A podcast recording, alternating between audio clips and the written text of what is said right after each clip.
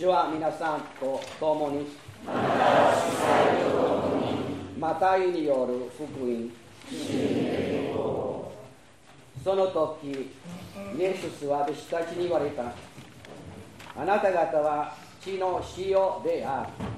だが、塩に塩気がなくなれば、その塩は何によって塩味やつけよう。もはや何の役にも立たず、外に投げ捨てられ、人々に踏みつけられるだけである。あなた方は世の光である。山の上にある町は隠れることができない。また灯火を灯してマスの下に置く者はいない。燭台の上に置く。そうすれば家の中のものすべてを照らすのである。そのようにあなた方の光を人々の前に輝かしなさい。人々があなた方の立派な行いを見て、あなた方の天の父を崇めるようになるためである。キリストに賛美。お座りください。今日は北部教会の創立50周年のお祝いのミサのために私たちは集まっています。また今日のミサで、森山君ご苦労2人が献身式を受けるという、お祝いも重なっています。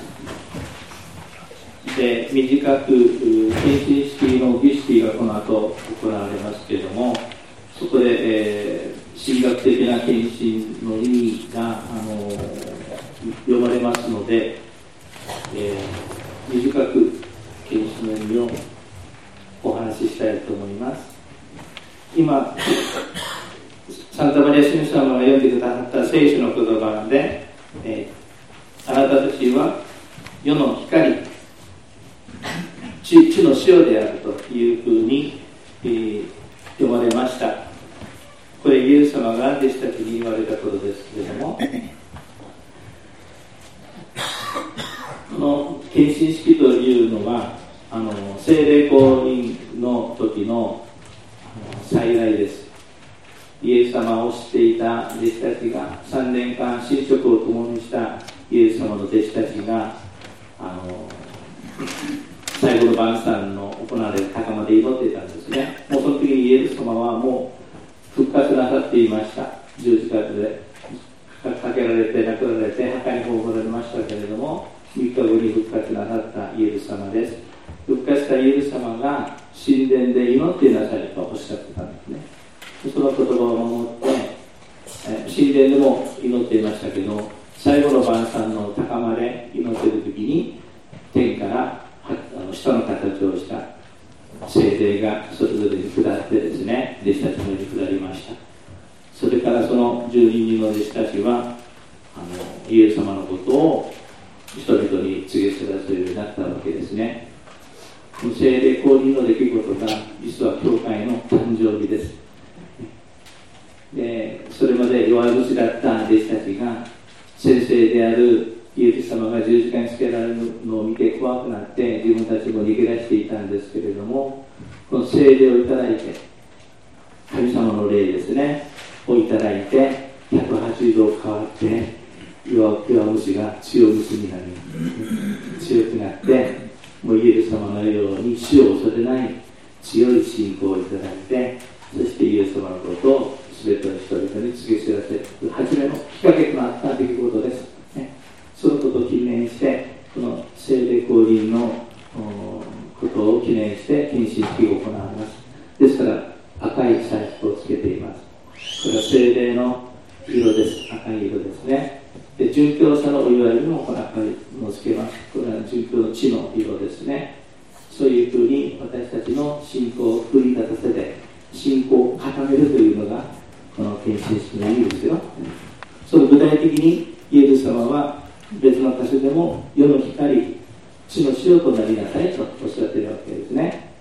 世の光というのは暗闇に対する光です。まあ、暗闇にいると生き方がわからないですけど、光があるから道がわかるし、物がどこにあるかわかるので、それは知恵も等しいですよね。世の中を、闇の中を歩くよりも光があって、光に沿って私たちは歩んでいきます。ね、まっすぐに歩んでいきます。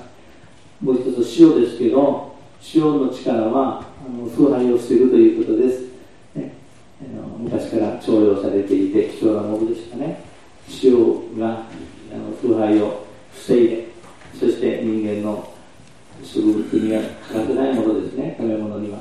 それでサーリードです。サーレとイタリア語で言いますけど、ソット英語で言うとですから、この昔給料がなかったからお塩をもらってたわけですけど、それが今ではサラリーマンになるわけですね。サラリーという給料ということですね。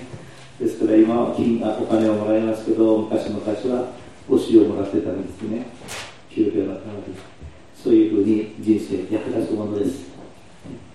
生活になくてはならないものです。そういう意味で世の光、地の塩となりますように、これからお祈りいたします。それではこれから献身の儀に入ります。